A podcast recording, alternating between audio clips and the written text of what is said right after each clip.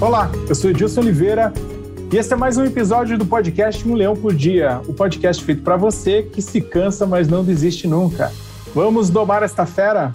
Gente, eu vou trazer aqui algumas informações que me impressionaram, segundo lá os estudos da Universidade da Califórnia. Olha só esses dados. Os empreendedores por lá têm 50% mais chance de ter problemas mentais, duas vezes mais chance de sofrer de depressão, seis vezes mais chance de ter TDAH, transtorno déficit de atenção com hiperatividade, três vezes mais chance de fazer abuso de álcool e drogas, dez vezes mais chance de desenvolver bipolaridade.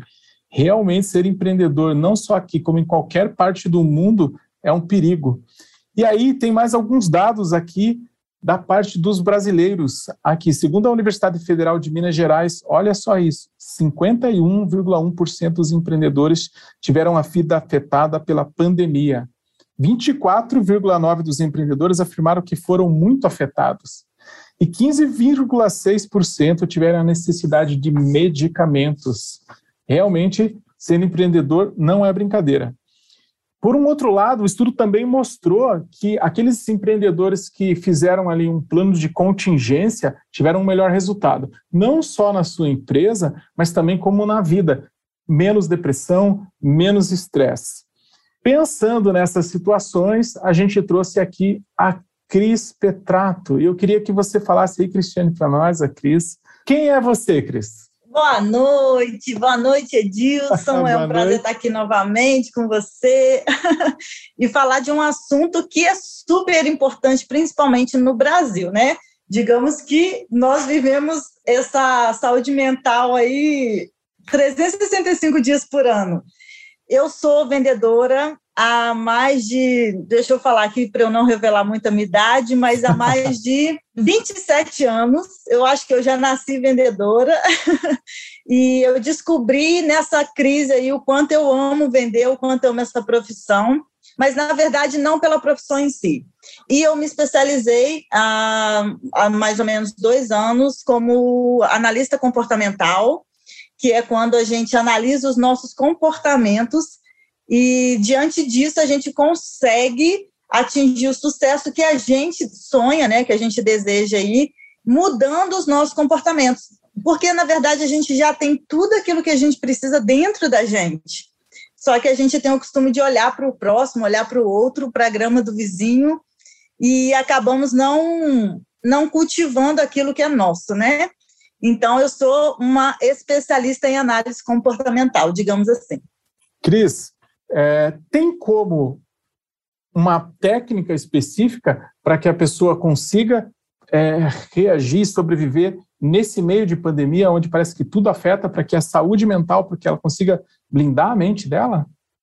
Sim, é algo que a gente não foi educado, educado digamos assim, a, a fazer, na verdade, né? Porque se as pessoas usassem essa técnica, é uma técnica simples, é claro que tudo dep depende do grau que a pessoa vai precisar, a necessidade dela, porque aí, no caso, entra um especialista, mas uma técnica simples de se fazer, entre aspas, é se observar.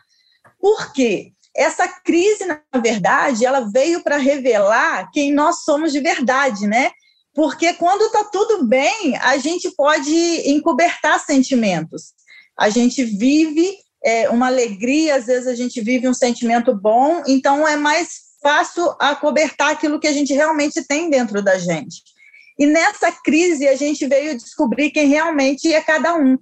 Porque foi nessa crise que muita gente se desvinculou de si mesmo, nessa crise muita gente se revelou pessoas que, que elas mesmas não se conheciam. Então, a melhor técnica disso é você se observar, observar os seus, os, seus, os seus comportamentos, os seus hábitos e o que você sente com esses hábitos. Porque o que faz a gente agir é o que a gente sente da gente ou da situação. É claro que não é tão fácil na prática, mas se você começar a observar o seu para onde os seus comportamentos estão te levando e mudar o sentimento ou mudar a forma de, de se comportar, Cris, dentro do, do, do, ambiente de trabalho ali, quando tem um empreendedor, ele teve aquele desequilíbrio, coisas e de repente ele quer dar uma guinada na vida. Como que ele pode reagir nessa situação? Então, a minha dica é ele saber o que, em que ele é bom, porque muitas vezes ele tem uma empresa ou tem uma profissão que ou ele exerce essa profissão ou ele abriu esse negócio em decorrência do que aconteceu na vida dele, em decorrência da, por exemplo, a família já tinha uma empresa, ele foi lá e continuou o, o empreendimento da família, ou ele exerce uma profissão que há anos ele exerce, e ele acha que ele está no lugar certo, mas ele nunca se observou, ele nunca parou para se atentar em que ele é bom. Eu conheço pessoas, por exemplo, que ficaram ricas vendendo, eu não sei como chama aí em Curitiba, mas aqui em Minas a gente chama de chup-chup, sacolé, ah. tipo picolé. e eu conheço mulheres que, que ficaram ricas fazendo unhas, né? Tratando outras mulheres, fazendo outras mulheres se sentirem bem. A questão é que, mais uma vez, eu falo do autoconhecimento, porque quando você sabe em que você é bom, você nem tem medo da crise. Porque eu é, vou dar um exemplo meu. Eu sempre fui vendedora e eu te confesso que na pandemia foi a época que eu mais ganhei dinheiro. e eu, por que isso? Porque eu passei a olhar para mim.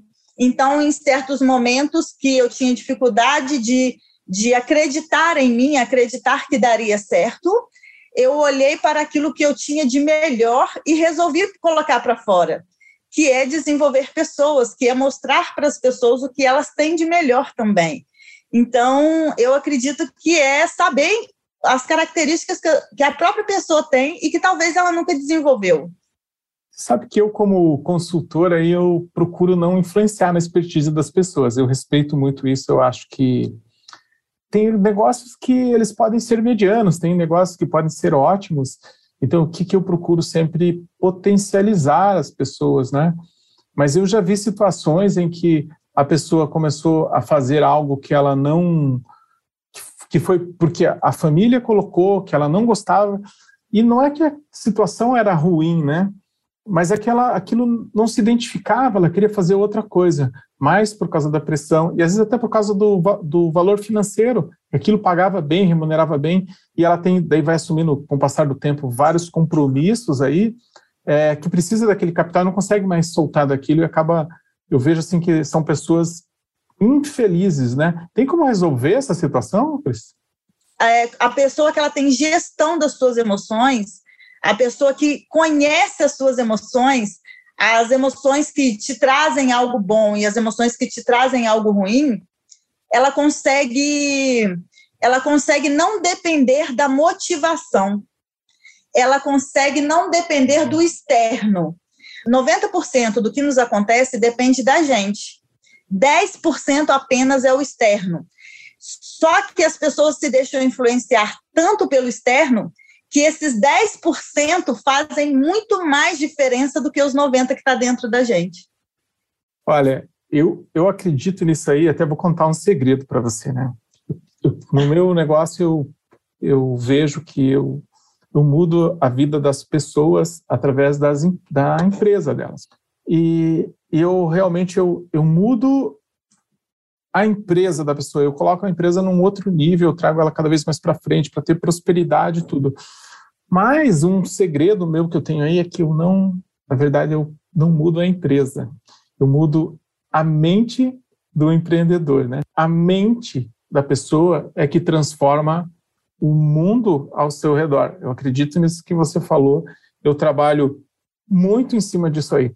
Mas eu quero trazer sempre no mesmo sentido de que existe a ciência, existe a técnica e existe nós nos conhecermos. Pode falar um pouquinho sobre como, quais técnicas estão disponíveis aí é, para se detectar aquilo que, que pode se melhorar, qual, se existe algum. Nós, eu também digo também, quero já aproveitar aí, que nós temos sabotadores internos, nós nos sabotamos. Então a gente vai, parece que vai, volta, vai e volta, vai e volta e acha que é o ambiente. E não é, né? Fala um pouquinho para nós sobre isso. Exatamente. Quando a gente descobre esses abordadores, eu digo para você que é libertador, porque a gente consegue dominar, e você disse exatamente tudo. Está tudo na nossa mente. É, e hoje eu trabalho com dois testes né, de análise comportamental. Um deles é o DISC, é, um, é conhecido, né? É o mais conhecido hoje em dia. Ele te traz mais de 40 páginas falando sobre você. E dentro dessas, dessas 40 páginas, ele te mostra os seus valores. Muitas vezes, Edilson, tem pessoas que estão totalmente situadas do seu ambiente é, natural, do, do, seu, da sua, do seu equilíbrio, porque ela não sabe nem qual é o seu valor primordial, né? Ela fala assim: não, o meu primeiro valor é a família. Só que ela trabalha 24 horas. Então, aonde o seu valor principal está? Se é a família, não era para você trabalhar 24 horas, mas é porque essa pessoa está sendo, ela está reagindo ao que acontece a ela. E eu tenho uma frase que para mim faz muito sentido que diz assim: você não é o que te acontece. Você é, você é o que você faz com o que te acontece. Então, quando você não se conhece, você reage à situação. E quando você se conhece, você para, respira e, e vê se realmente a ação que você ia ter é a, é a correta. E eu tra também trabalho com outro teste que ele chama APL, ele é sobre uma, um perfil de liderança da pessoa, ele direciona a pessoa dentro daquele dentro da, da liderança mesmo, e principalmente ela aprendendo a se liderar. Porque se eu não sei me liderar, eu não vou saber liderar ninguém. Não adianta eu querer ser uma gerente, eu já fui gerente e como eu sofri, porque eu não sabia me gerenciar, quanto mais gerenciar os outros. E quando eu lembro que quando uma pessoa reagia com ignorância, reagia com frieza, eu já estava preparada, eu já estava armada para reagir aquilo. E hoje não, porque eu não dependo do que a pessoa faz para eu ser Cristiane, né?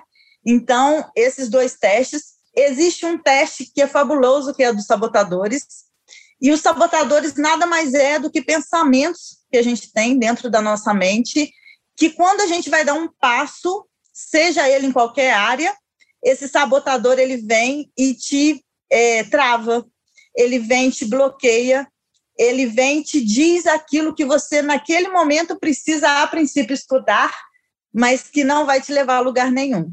Então hoje eu trabalho com essas duas essas três ferramentas, né? Os sabotadores, o APL e o DISC. Eu vou trazer aqui uma, uma história que eu ouvi de um americano aí de um, de um, curso que eu fiz aí e que diz bem respeito. Por quê? Ele foi sentar conversar com, com, com um mentor lá, com um coach, e falou: Olha, eu tenho sete empresas, trabalho muito, mas dinheiro mesmo não tenho. Aqui no Brasil a gente ia falar: pô, o cara tem sete empresas, né? Mas ele queria o resultado, ele tinha muito trabalho.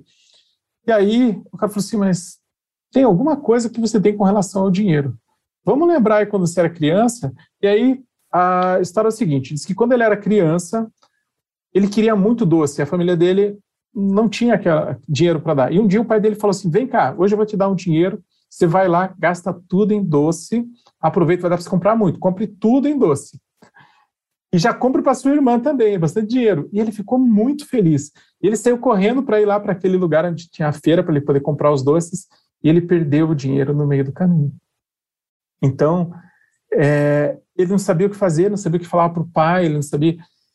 E ele descobriu que aquilo ali afetou toda a relação que ele tinha com o dinheiro. E quando ele viu isso, é, ele mudou a vida dele. Inclusive, ele conta ali que ele já acabou com as sete empresas, ficou com uma só que era rentável, né? Então, é, o sabotador não é uma pessoa, não é um fantasma, é algo dentro de você, mas que está ali, né? Como que você pode falar um pouquinho, é isso mesmo?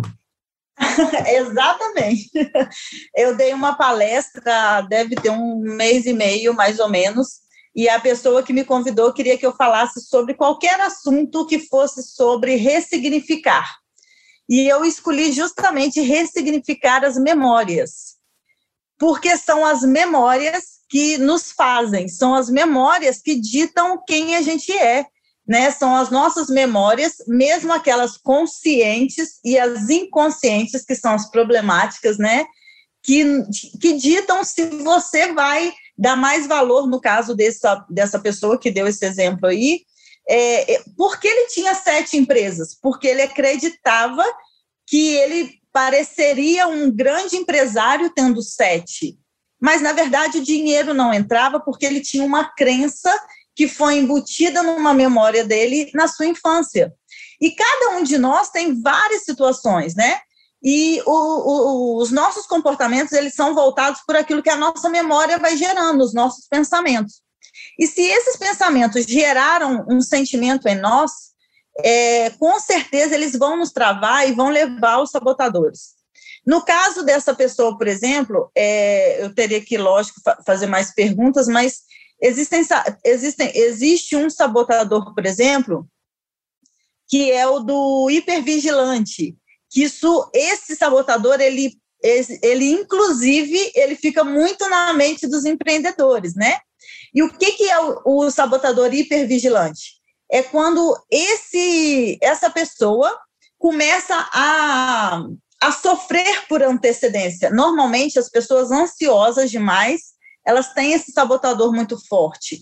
Por quê? É aquela pessoa que tem uma memória de que sempre vai acontecer alguma coisa com ela, que tudo está correndo bem, que a empresa está super bem, mas que em algum momento alguma coisa ruim está chegando. Porque lá na infância, com certeza, ela tirou uma nota 10, mas repetiu de ano porque faltou, ou porque aconteceu um incidente na família. Enfim, são inúmeras situações.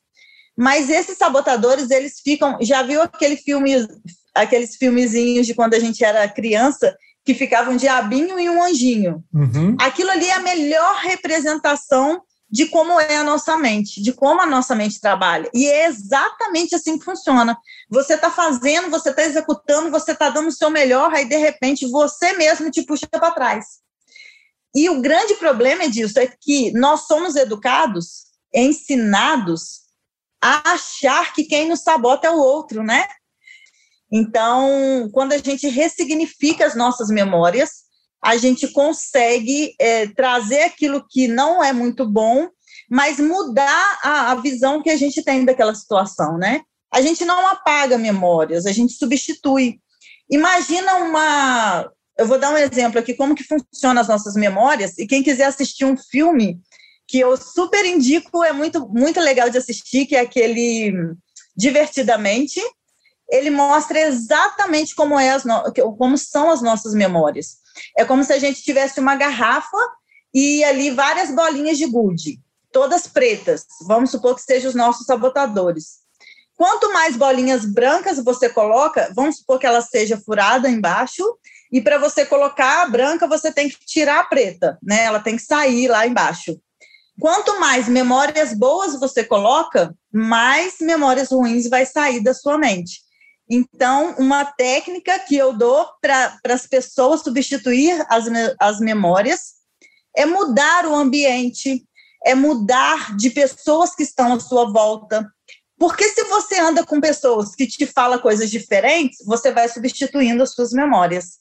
Você vai se dando mais valor. Tem uma outra coisa que eu costumo falar, Cris, que é a gente não faz nada sozinho. E pensando isso em times, né? Em time. Até tem uma coisa assim que a gente fica aí só olhando, olha que padrão, demitindo funcionários, em vez de para de demitir, começa a melhorar o time, né?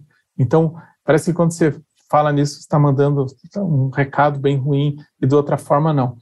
É, a gente está falando sobre perfil e dentro de uma empresa eu vejo que é muito importante ter diversos perfis, e aí, é, claro, todos são pessoas, mas a gente pode categorizar algumas formas de perfil, né? Então, eu queria que você falasse um pouquinho dos perfis do tubarão, do lobo, como que é, como que funciona isso aí e, e como que a gente pode utilizar isso na empresa? Dentro da empresa, é, a gente vê muito isso que você falou, né?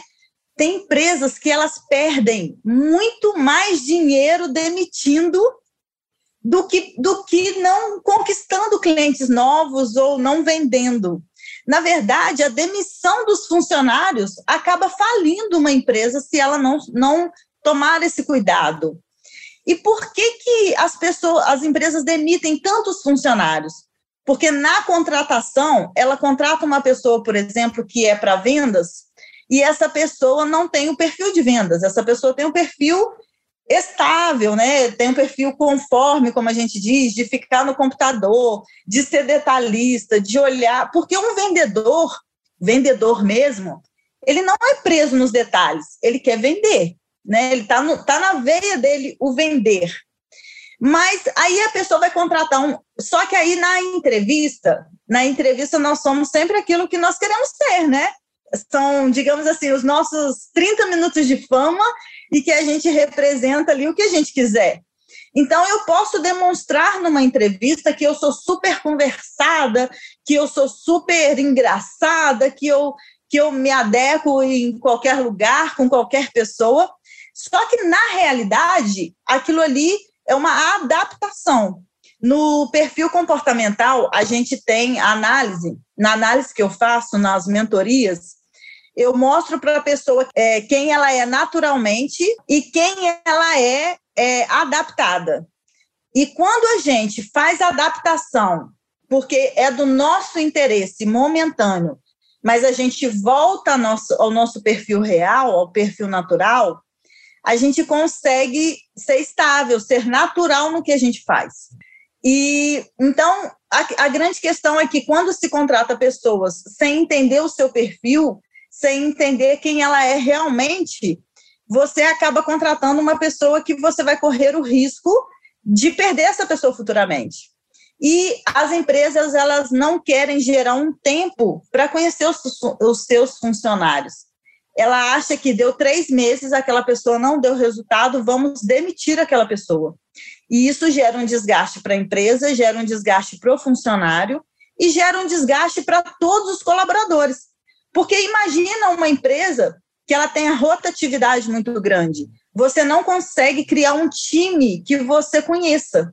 E aí entra a análise de perfil, né, também é, no business, né, na, na, na questão da contrata, contratação, que é justamente para que você entenda qual que é o perfil da pessoa.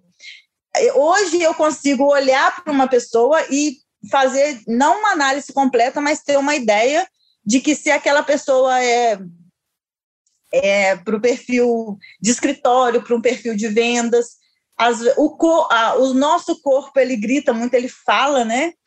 E às vezes a forma da pessoa se sentar, a forma dela olhar para você, ela já te direciona para qual que é o setor, mas o teste é o mais seguro. E, e muita empresa, tem muita empresa. Aqui na minha cidade, eu, eu moro em Juiz de Fora, Minas, né? Tem muita empresa pequena que faliu. E se você for olhar, não faliu porque não, não vendia. Ela, ela faliu porque o, o empreendedor, o dono, não se conhecia e os funcionários muito menos, né? Então, é muito importante hoje é, fazer essa análise. Tem um, uma conta que a gente faz, mas agora eu não me lembro de cabeça, que a gente mostra exatamente quanto que uma empresa perde anualmente com demissões. Tudo isso aí deixa assim, ó, como empreendedor, você vê que o universo é tão grande, né? é, é, nesse, nesse meio, é, a coisa vai se estendendo tanto assim para tanto lado.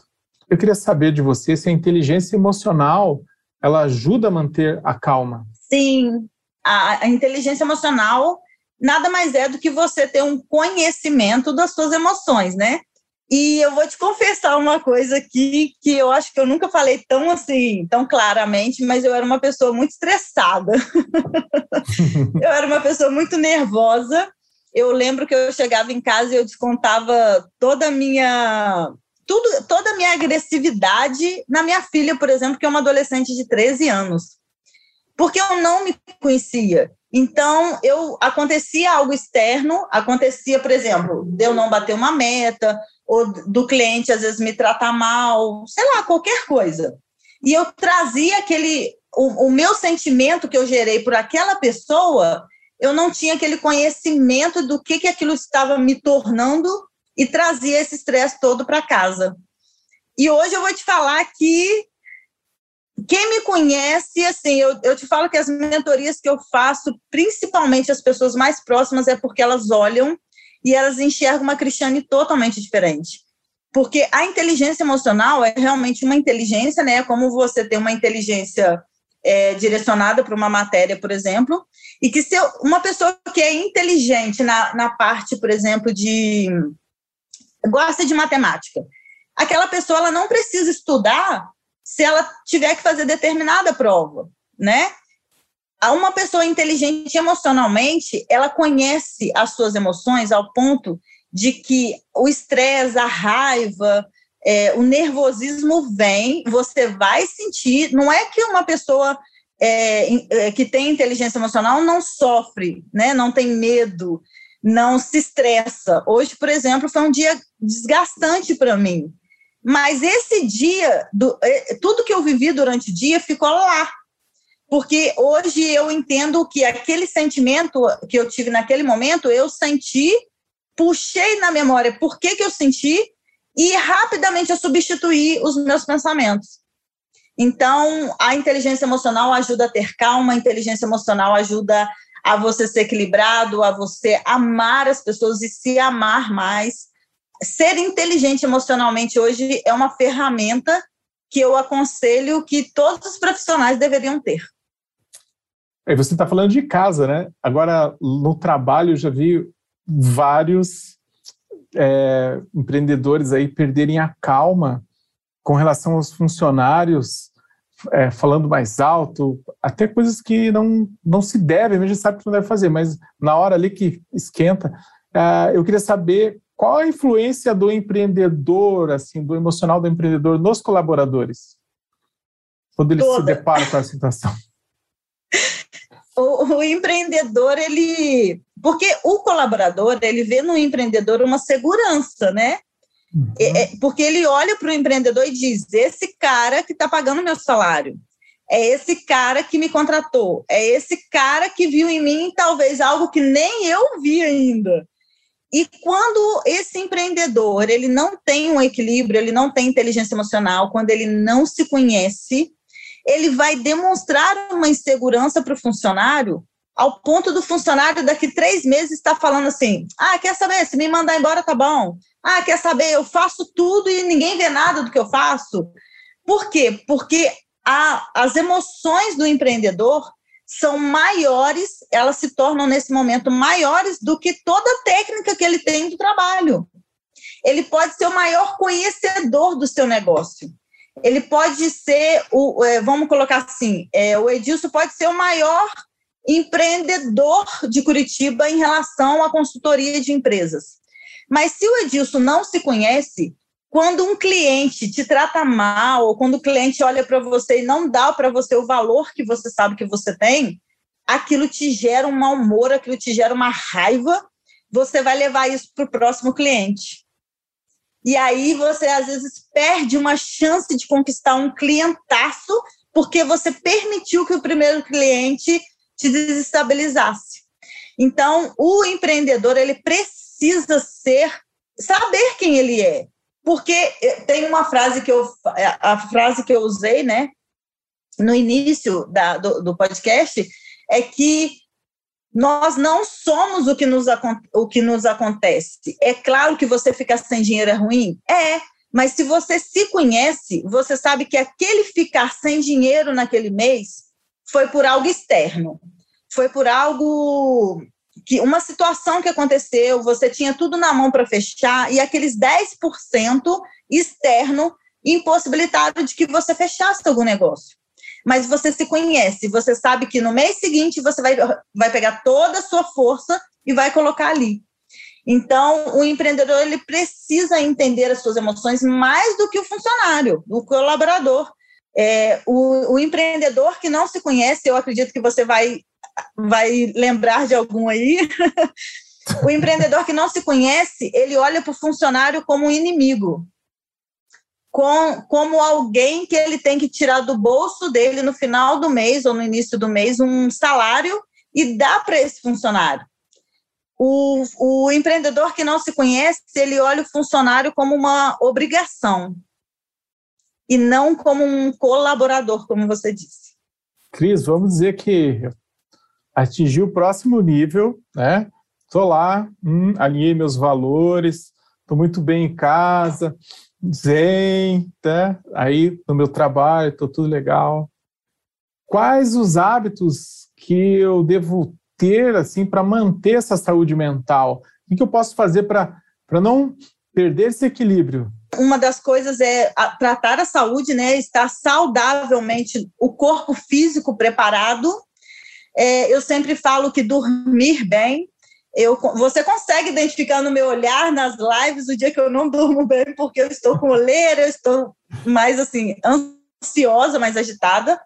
Então, dormir bem, fazer exercícios, estar com pessoas que você ama e que amam você sem nada em troca, sem interesse. Como foi o teu um leão por dia, né? Qual que foi o, o dia aí que você teve que enfrentar um leão, que você tipo deu aquela Opa, e você, como que foi? Você voltou para o eixo? O que, que você fez? Como que foi isso aí? A gente doma um leão por dia. A gente acorda todos os dias tendo situações que a gente não espera que aconteça, né? E eu confesso para você que há dois anos atrás, quando começou a pandemia, a minha grande mudança foi eu não eu por ser uma pessoa eu era uma pessoa muito agitada e quando começou a pandemia a empresa que eu trabalho, né, colocou a gente dentro de casa e ela já avisou: estamos dando 15 dias de férias, porque a gente não sabe como vai ficar. E aí, esses 15 dias viraram 30 dias, e esses 30 dias viraram 60 dias, e por aí foi até que, se eu não me engano, eu fiquei uns quatro meses em casa.